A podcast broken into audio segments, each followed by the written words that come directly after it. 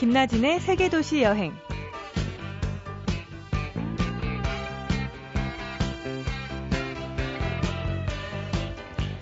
안녕하세요. 김나진 아나운서 대신해서 진행을 맡고 있는 여행작가 이하람입니다. 예전에 실록예찬이라는 글이 있었죠. 5월에 나무 사이를 걷다가 그 글을 찾아보니 마음에 드는 글귀가 있었어요.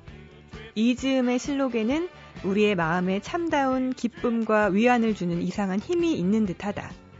실록을 대하고 있으면 실록은 먼저 나의 눈을 씻고 나의 머리를 씻고 나의 가슴을 씻고 다음에 나의 마음의 모든 구석구석을 하나하나 씻어낸다. 그러네요. 좋은 때를 살고 있네요. 잠시 후에 오늘의 여행객 만나봅니다.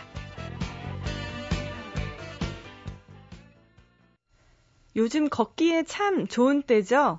춥지도 덥지도 않아서 걷다 보면 나들이를 하듯이 또 여행을 하듯이 멋진 착각이 드는데요. 오늘은 도보 여행가, 걸어 다니는 여행가로 알려진 김효선 씨 모셨습니다. 안녕하세요. 네, 안녕하세요. 오늘 방송국에 오신 차림을 또 보니까 배낭 하나도 이렇게 열심히 걸어서 왔어요. 걸어서 오셨나요? 도보 여행가 김효선 씨를 잘 알려져 계신데 어떻게 이런 여행을 다니시게 됐나요? 예. 뭐 제가 여행을 다니기 전에는 저도 두 아이의 엄마였고 네. 일을 하는 사람이었죠. 근데 아이들이 교육이 끝나자 이제 저는 제 인생을 좀 살고 네. 싶었어요. 인생이 3막이라면 1막은 그내 부모님 밑에서 철없이 돌봄을 받는 시기였고 네. 2막이라면 2막은 내가 부모가 돼서 내 아이들을 돌보는 시기로 살은 거죠. 이제 3막은 아이들의 학교를 졸업하고 나니까 정말 나를 위해서 아. 살고 싶었어요.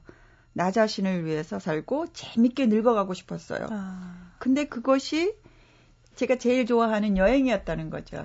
그래서 본격적으로 여행을 하게 된 것입니다. 아, 정말로 너무나 멋진 이유로 그리고 다- 당연한 이유기도 해요. 내 인생을 다시 한번 살아보자. 김효선 씨가 도보 여행가로 또 이름을 알리고 계신데요. 걷는다는 게 참 흔하지만 또 쉽지만은 않거든요. 김효선 씨는 걸어 다니는 거에 어떤 의미를 두고 계신가요? 글쎄요, 글쎄, 저에게는 뭐 특별한 의미는 없어요. 이제 여행의 방법이 여러 가지가 있겠지만, 뭐 자동차, 뭐 오토바이, 비행기, 요즘은 네. 자전거도 있잖아요. 네. 그런데 정말 디지털로 최첨단 시대인 이때에 저는 아주 아날로그적인 방법으로 뭐 걸으면서 다니는 거죠. 근데 걸으면서 마주치는 모든 것들이 좀 낯설지 않고 오히려 그런 낯선 만남들이 즐거워지기 시작을 네. 했어요. 그리고 그게 편해지기 시작을 한 거예요. 음, 그래서 보니까 저도 언제 모르게 어떤 걸어서 다니는 여행을 하게 된 거죠. 아, 걷는다는 게 사실 이렇게 구두를 벗어 던지고 운동화 하나만 있으면은 되- 제일 쉬운 여행이기도 해요. 많은 분들이 쉽지 않으시거든요. 김우선 씨는 개인적으로 많은 곳을 걸어 다니셨을 텐데 어디가 가장 걷기 좋았던가요? 예, 저는 물론 대한민국 곳곳도 다 걸어봤어요. 네. 뭐 재밌게. 그런데 뭐 제가 걸어간다는 건 주로 장거리를 걷는다는 의미죠. 그렇다면 그중 산티아고 가는 길이 제일 걷기 좋은 곳이라고 할 수 있겠죠. 아, 왜냐하면 길이 갖춘 요소들을 다 갖추고 있어요. 어, 예를 들면 여행자들을 위한 숙소가 아주 저렴한 거에서부터 최고급 호텔까지 갖추어져 있고 네. 또 여행자들의 그 배를 채워주는 음식점들이라든가 바나 뭐 편의시설들이 잘 되어 있고 또한 길 또한 안전하게 되어 있고 또 여행자들 장거리 여행을 즐기는 사람들을 위한 그 여행 경비가 저렴하게 된다는 것이죠. 그렇기 때문에 음, 걷기에 정말 좋았던 것은 그런 산티아고 가는 길이었던 것 같아요. 산티아고가 정말 그 걷는 여행자만을 위한 길인데 그 정말 길 가다가 옆에 묵을 곳과 먹을 곳이 다 있나요? 그렇게 헤매지 않아도 되죠. 어, 가는 길 신기하네. 선상에서 뭐 어, 많은 그 소위 얘기하는 알베르게라는 네. 뭐 시에서 운영하는 아니면 여러 가지 뭐 교회 프로젝트에서 운영하는 아니면 개인이 운영하는 이런 알베르게들이 그냥 가는 길에 내가 찾아서 쉽게 갈 수 있는 위치에 있거든요. 음, 그러면 오늘 소개해 주실 곳은 어딘가요? 산티아고인가요? 아니죠. 오늘은 소개해 드리고 싶은 곳이 저 멀리 북유럽에 있는 스웨덴의 네. Kungsleden이라는 트레일 코스입니다. Kungsleden이요. 네. 아, 길 이름인가요? 네. 스웨덴어로 Kungsleden이라는 말은 Kungs가 왕을 의미하고요. 아. 레, leden이라는 표현이 길을 의미한다고 아, 그래요. 그 왕의 길인 거죠. 아직 한국에 그렇게 소개되지 않았기 때문에 낯설을 어떤 단어이지만 네. 앞으로는 익숙해질 단어가 될 것으로 생각을 합니다. 전 처음 들어봤거든요. 네. 스웨덴은 직항이 없죠? 네. 음, 그 핀란드에 있는 헬싱키로 네. 한국에서 가는 편이 있고요. 이제 거기에서 뭐 바꿔 타면 아주 근거리에 있습니다. 쿵스레덴이 걷는 여행자들한테는 산티아고만큼 유명한 곳인가요? 네, 유명하지만 아직 한국에는 소개되지 않았죠. 네. 유럽 사람들에게서는 어떤 꿈의 길이라고 아. 표현할 정도로 유럽의 마지막 야생지대로 아. 불리우죠. 쿵스레드 언제 다녀오셨나요? 음, 벌써 1년 되는 것 같아요. 작년에. 네, 작년에 이맘때쯤에 다녀왔습니다. 아직도 생생하신가요? 그 네, 막 이렇게 그 특히 너무너무 아름다운 그, 그 장대한, 네. 오밀장, 오밀점이라는 것이 아니라 그 장대한 어떤 그 계곡과 산, 아. 특히 바람에 묻은 어떤 촉촉한 그 습기, 이게 그렇게 그리울 수가 없어요. 만약에 쿵스레드를 가야겠다 하면은 어느 정도 일정을 잡고 가야 될까요? 길이가 얼마나 되나요? 아, 길이는 430km예요. 뭐 산티아고에 비하면 짧죠. 아. 그런데 물론 여행에 대한 음, 것이 전 구간을 할 수도 있겠고 네. 일주일 정도 구간을 해도 좋겠고 뭐 그런 것이니까 개인의 어떤 시간과 여행 일정에 맞춰서 언제든지 조정할 수 있는 그런 편의 시설이 되어 있죠. 네. 어떻게 쿵스레든을 알게 돼서 가보게 되신 건가요? 이제 제 주변에 친구가 독일에서 유학을 하고 온 친구가 네. 있어요. 그 유학을 하고 온 친구도 산티아고를 다녀왔습니다. 근데 그 친구가 도, 독일에 있는 친구한테 네. 야너 이런 것도 좀 다녀왔으니까 유명한 그 쿵스레든을 네가 안 가보면 되겠니? 하면서 어떤 정보를 준 거예요. 그래서 그 정보를 듣고 그럼 우리가 가야지. 그래서 독일하고 네덜란드하고 뭐 이런 친구들한테 네. 편지를 써가지고 이 책을 사서 한국으로 보내줘라 하고 열심히 공부를 해서 음, 그러고 갔죠. 세계 어디를 가도 그 독일인들의 여행에 대한 그 열망은 최고인 것 같아요. 여행의 1인자들은 여행이 독일인인 것 같아요. 항상 앞서 있죠. 맞아요. 제일 많이 나와 있고 어딜 가도 어딜 독일인들이. 네. 저는 나라에서 여행을 지원을 해주나 이런 생각을 할 정도로 독일인 친구들을 참 많이 만났거든요. 예, 요번 예 맞아요. 요번에도요 독일 친구들이 제일 많이 만났고요. 네. 그런데 제가 그 어느 그 콩스레덴의 어느 지점쯤 들어가니까 거기에 있는 그 관리인이 뭐라고 했냐면 이제 너희 나라가 옴으로써 콩스레덴의 어떤 국가가 24개 나라 국가가 되었다. 네. 아, 어. 그러냐. 네. 오늘 방송을 듣고 또 쿵스레덴으로 배낭을 매시는, 싸시는 분들 많이 생길 것 같은데, 음. 사실, 그 여자 혼자 먼 길을 떠나고 또 혼자 걷고 두려움이 앞서거든요. 저는 여행을 항상 앞두고. 김서 씨는 어떠셨던가요? 아, 물론 저도 두렵죠. 네. 근데, 어, 이, 그러기 때문에 많은 공부를 하고 가죠. 뭐, 예를 들면, 뭐, 산티아고 가는 길 같은 경우는 많은 전설이라든가 인문학적인 요소들이 있기 때문에 그런 공부를 해야겠지만, 네. 쿵스레드는 자연이에요. 아. 대자연인데, 저는 그 대자연에서 살아본 적이 없기 때문에, 어디서 갑자기 곰이 나타나면 어떡할까? 뭐, 뭐, 코요테가 나타나서 물으면 어떡할까? 아니면 갑자기 불어닥친 어떤 그 천재 주변으로 비가 많이 오거나 이랬을 경우에 내가 대처할 수 있을까? 이런 것들이 사실은 두려웠어요. 네. 네, 그래서 더 많은 자료를 찾아보려고 했지만 아직도 쿵스레르덴에 대한 자료는 그렇게 많지는 아. 않아요. 유럽, 미국이나 뭐 유럽 영어로 된 것도요. 근데 어, 사람들이 많이 다닌다면 충분히 해볼 수 있을 것으로 생각을 한 거죠. 그리고 이제는 약간 두려움도 좀 견뎌볼 수 있을 만큼의 음. 어떤 그런 도전의식이 생기더라고요. 네. 그래서 그냥 정말 그 정보를 듣고 두 달 공부해서 갔을 정도니까요. 그리고 조금이나마 두려움이 없으면 재미도 없잖아요. 맞아요. 그렇죠? 예. 쿵스레든 저는 이렇게 머리에 음. 정말 광활한 자연과 정말 이 울창한 숲과 이런 것들이 그려지는데 정말로 그 인간의 흔적은 없는 길인가요? 네, 물론 있죠, 조금은. 근데 그 스웨덴이라는 나라가 한반도의 두 배 정도로 큰 나라니까 엄청나게 네. 큰 나라죠. 그 중에 한 일부분이에요. 이 그 쿵스레덴이라는 곳이.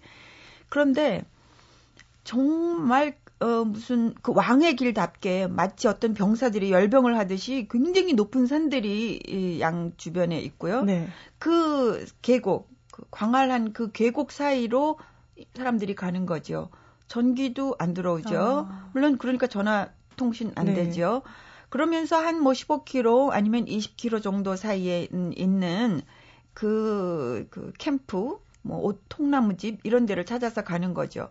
그곳에 가도 물론 전기나 전화는 안 돼요. 네. 물론 비상 전화는 있겠지만 인간의 어떤 모습이 있다면 거기에만 있는 거죠. 음.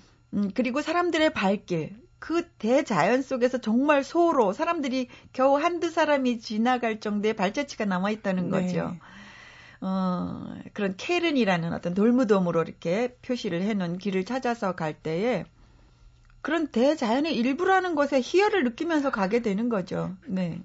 정말로 야생의 한복판에서 자연의를 걷는 거네요. 네.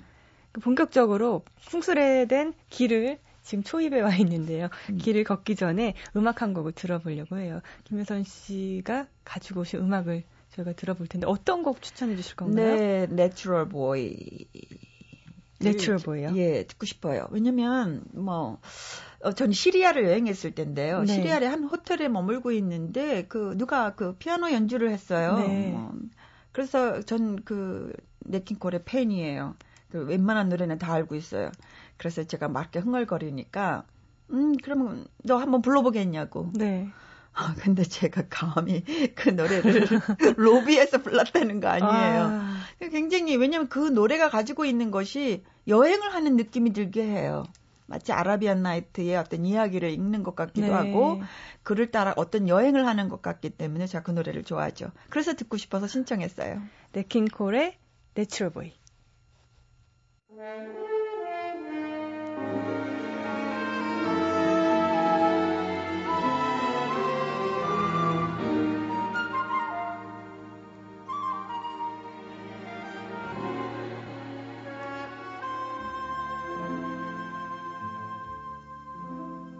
There was a boy, a very strange enchanted boy. 냇킹콜의 Nature Boy. 이 음악 들으면서 걸으면은 정말 잘 시간이 잘 갈 것 같아요. 여유롭게. 네, 전 길을 걸으면 노래를 많이 하면서 흥얼거리면서 네. 가거든요. 네, 시간이 너무 빨리 지나가는 거죠. 네. 언제 보면 제가 굉장히 많은 거리를 아. 걸어가는 적도 있죠. 예. 걸어다니는 여행가 김효선 씨와 함께 스웨덴의 야생길 Kungsleden 걷고 있는데요. 이 길이 최초에 어떻게 누가 이렇게 걷기 시작하고 이 길이 어떻게 발견됐는지 궁금해요. 혹시 알고 계시나요? 네, 네. 뭐 길에 지금 세계적으로 유명한 트레일 코스는 다 유명하죠. 네. 역사가 좀 깊어요. 지금 산티아고 길도 얘기 나왔는데 산티아고 가는 길도 9세기서부터 시작이 되었으니까 네. 1200년의 역사가 와. 있고요. 지금 어 일본에도 88 사찰 순례길, 불교 사찰 순례길이 있어요. 네. 그것도 1200년의 역사를 아. 가지고 있어요. 그런데 이 이게 쿵스레드는 약 100여 년의 역사밖에 어, 아, 안 돼요. 매우 아, 짧죠. 네. 뭐 길이 놓여진 게 사람이 갈 수 있도록 그것은 어떻게 해서 그것이 시작이 됐냐면요. 스웨덴 관광협회 총재가 어느 날 신문을 보고 1851년에 개통된 러시아의 모스크바와 생테페데부르크 사이에 놓인 기차 철로를 본 거예요. 네. 그곳에서 영감을 얻어가지고 그 라플랜드의 늪지와 덤불숲 또는 그 험한 돌길 위에 자작나무로 마치 아. 철길처럼 길을 만들었어요. 아. 그러니까 자작나무가 그 뽀얀 자작 철길이 철로가 놓인 것이 아니라 자작나무로 철길을 놓은 거죠.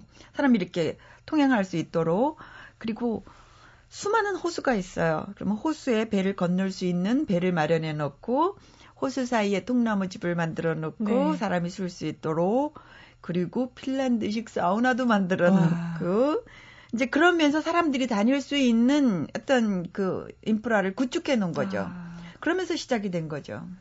호수도 있다고 말씀을 하셨는데 그러면 걷는 길이 전혀 지루하지 않겠어요. 네. 왜냐면 호수에서 수영도 할 수 있죠. 낚시, 아. 뭐 송어, 송어가 뭐 너무 많아요. 너무 많아도 잡힐지는 않더라고요, 저한테는. 그 사람들은 잘 잡히지만, 뭐, 이래가지고 그런 거라든가, 음, 굉장히 그 허브가 많아요. 아름다운 네. 야생 그 꽃들이 많기 때문에, 뭐 그런 것들, 보기도 바쁘죠? 그 새들이, 새들의 낙원이라서, 아. 뭐 조그만 한 새에서부터 뭐 그 황금 독수리까지 제가 어, 봤을 네. 정도니까, 네. 그, 쿵스레덴이, 음. 걷는데 한 달 일정으로 걸으셨다고 했는데 사실 먹고 자고 걷고 이렇게 비슷비슷한 일정일 것 같아요. 하루 김선 씨 그 하루가 어땠을지 참 궁금하거든요. 어떻게 일정을 예, 남들이 보면 지루할는지는 모르겠어요. 네. 그러나 그것을 즐기는 사람들에게는 굉장히 그 단순하면서도 굉장히 즐거운 게 네. 아침에 보통 일찍 일어나죠. 따뜻 뜨거운 햇살이나 뭐 이런 걸 피하기 위해서 네. 7시 정도 보통 일어나요. 다른 배낭 여행자들도 그쯤에 일어나죠. 그러면 몸을 좀 푸는 어떤 스트레칭 좀 하고 아침에 밥을 먹고 뜨뜻하게 커피도 먹고 뭐 이런 거를 먹은 다음에 배낭을 끌어서 길을 떠나죠. 네. 그러면 배낭 여행자들, 특히 도보 여행자들에게 길은 매우 유혹적이에요. 막 이렇게 오라고 하는 것처럼 저 모퉁이 길을 돌아가면 뭐가 있을까? 아. 아니면 또 뭐 어떤 때는 그 예쁜 꽃들을 찾아서 따라가기도 하고 또 새들이 막 하늘에서 막그뭐 싸우는 어떤 새들을 보면서 가기도 하고 네. 멀리 그 하늘에 흩어지는 어떤 구름들이 어, 그 아름다워서 그, 아, 여기 하늘은 뭐 너무 파래. 여기 구름은 왜 이렇게 하얀 거야. 뭐, 뭐 이런 어떤 나름대로 시를 저절로 시가 읊어지는 어떠한 말들을 혼잣말들을 네. 하면서 가다 보면 뭐 또 앉아서 쉬기도 하죠.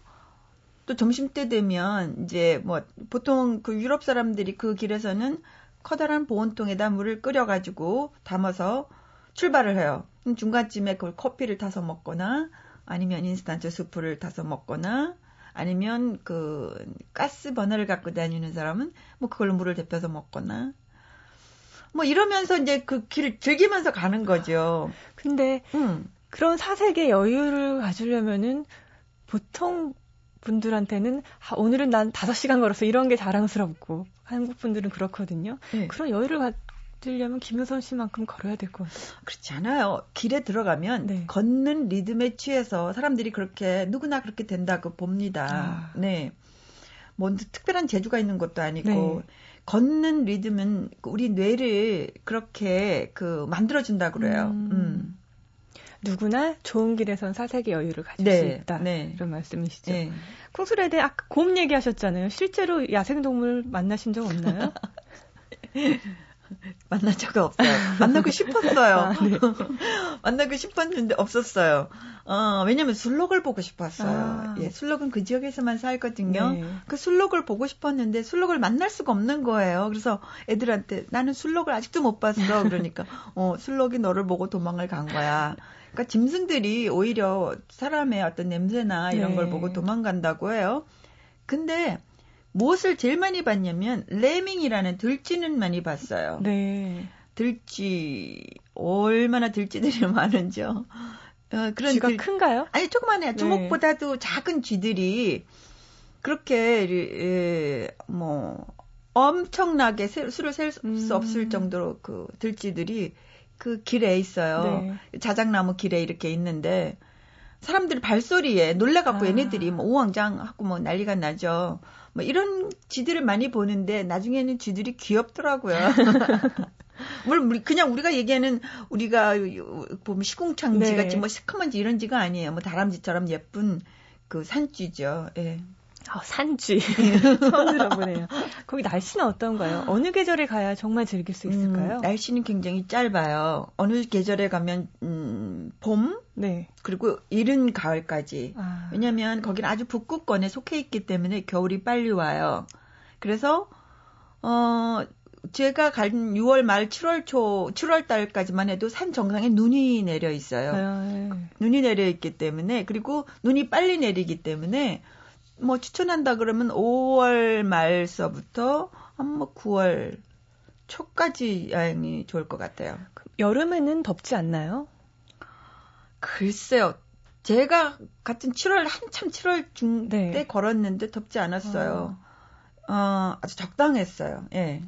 대신 이제 겨울이 빨리 오니까 가을 네네. 전에 예. 가시는 게 좋겠네요. 네, 어떤 때는 그 호수에 물이 너무 차가지고 네. 수영하기 힘든 아. 경우도 있어요. 그러니까 사우나를 했을 때만 들어갈 수가 있는 거죠. 수영을 좀 하시려면 좀 여름에 가시는 게 네. 좋겠네요. 수영을 안 하면 후회한다고 스웨덴 친구가 저한테 그러더라고요. 넌 반드시 수영을 해봐야 네. 돼.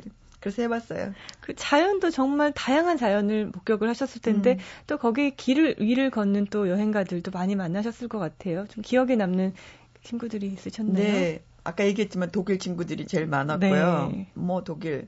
근데 독일 친구들 중에서 독일 아줌마가 왔어요. 네. 아줌마 두 분이 65 이렇게 되신 두 분이 그 친구 삼아 오셨고요. 근데 정말 인생을 즐기면서 가는 음. 거예요.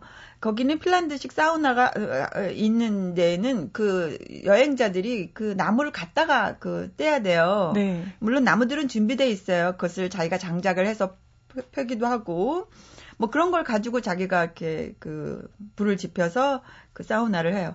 그것을 그렇게 까칠할 것 같은 독일 아줌마들이 잘 하더라고요. 네.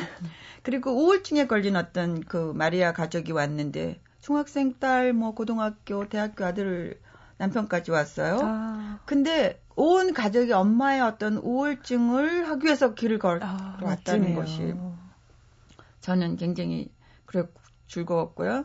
뭐 굉장히 많은 사람들이 있는데 한 번은 이제 어떤 굉장히 스웨덴 사람들이 키가 크잖아요. 그렇죠. 북유럽 북유럽 사람 예. 어떤 키 큰 여자가 막 다리를 쩔뚝거리면서 걸어와요. 왜 이렇게 당신은 이 정도 거리 갖고 뭘 다리를 그렇게 절 네. 정도는 아닌 것 같은데 그러냐 그랬더니 나는 훈련 중이야 이러더라고요. 네. 무슨 훈련 중이야? 그랬더니 나는 스웨덴의 개썰매 챔피언이거든. 그 너무 웃겼어요. 전지 훈련 온 거네요. 전지 훈련 온 거예요. 그러니까 너처럼 그런 길을 다닌 게 아니라 험한 길을 다녔다는 거죠. 네, 네 그런 사람도 만나봤고 또 스웨덴의 유명한 베스트셀러 작가인 미카엘 니에미를 만났어요. 아. 근데 그 사람 책이 뭐 한국에도 번역이 됐어요. 네. 그 사람이 저보고 한국에 가면 자기 책을 꼭 사서 보라 그러더라고요. 아, 찾아보셨나요? 네, 근데 한국에 이미 절판이 돼서 아. 없는데 그 사람 책이 얼만큼 재밌냐면 음 그 사람들이 이름은 모르고요. 그 굉장히 웃기고요. 노란 책이래요. 그러면 네. 책방에서 책을 준대요. 아. 그 소리가 저는 이제 기억이 났는데 제가 진짜 한국에 오기 전에 그 책을 사려고 책방에 갔어요. 네. 근데 갑자기 이 사람이 미카엘인지 뭐 뭔지 생각이 안 났어요. 아 근데 진짜 재밌고요. 음, 노란 책이고 그렇다는 책이라고 제가 그 들은 대로 하니까 그 사람 책을 딱 갖다 주는 거였죠. 네 그런 재미난 어떤 음, 사람들을 아주 많이 만났죠. 네. 그 전 세계에서 정말로 이 길의 매력을 알고 찾아오는데 청취자분들은 사진으로 보지 않는 한 잘 못 떠올리시거든요. 이 음. 길의 풍경을 좀 이렇게 구체적으로 묘사를 해주신다면 어떤 모습이 그려질까요? 네. 제가 한번 생각을 해본다면 그 쿵스레덴 그 왕의 길은요. 그 굉장히 그 높은 그 산이 마치 네. 그 호위병처럼 늘어서 있어요. 아. 그러면 그 산 꼭대기 그 산마루에는 눈이 덮여 있고 눈 녹은 물이 산허리를 타고 내려와서 폭포처럼 아. 흐르죠. 그리고 치맛자락 펼친 듯한 그 산자락은 아름다운 호북꽃들이 피어 있어요. 그리고 그 사이사이 덤불숲 사이로는 작은 새들이 마치 숨바꼭질 하듯이 총총거리며 네. 음, 소리를 내지요. 그리고 무엇보다 그 바람이 너무 좋아요. 눈 녹은 물기를 담아서일지 굉장히 촉촉한데 어, 아주 그 촉촉하게 스치는 그 바람결이 너무 좋아요. 그리고 하늘을 들어서 어, 고개를 들어 하늘을 보면 그 하늘이 얼마나 파란지 음. 내가 갑자기 이 물 속에 있는 건 아닐까 하는 생각이 들 정도로 그런 느낌이 들죠. 그리고 자작나무 네. 그리고 아름다운 호수들을 따라서 가기도 하고 작은 시냇물 또는 콸콸콸 흐르는 커다란 그 강물이 흐르는 지역을 지나기도 하지요. 그런데 저는 무엇보다도 여러분들한테 보여주고 싶은 장면은 네. 백야입니다. 아. 숲속에서 바라보는 백야. 정말 잠들지 않는 밤이에요. 어, 마치 그, 그 회색, 그 밤에 보면 그 달빛이 마치 회색빛 고양이, 늑대가 이렇게 바라보는 네. 것 같은 어떤 환타지가 있고요. 그리고 12시가 넘었는데 그 산이 황금색으로 물들었다면 얼마나 그것이 이야기가 아. 많이 있겠어요. 그런 거를 좀 저는 보여주고 싶었어요. 정말로 사람들에게. 그 여행가로서 그런 경험을 한번 좀 해봐야 되겠다는 생각도 저도 하거든요. 네. 콩술에는 그 꽃과 호수와 새와 바람과 네. 하늘과 하늘과. 멋진 이 음. 묘사 감사합니다. 음. 그 많은 분들이 걷기 여행 많이 도전을 하고 하고 싶어 하시는데 그 긴 길을 걷기 위해 떠나려는 분들한테 한마디 좀 조언을 해주신다면요. 아주 간단해요. 네.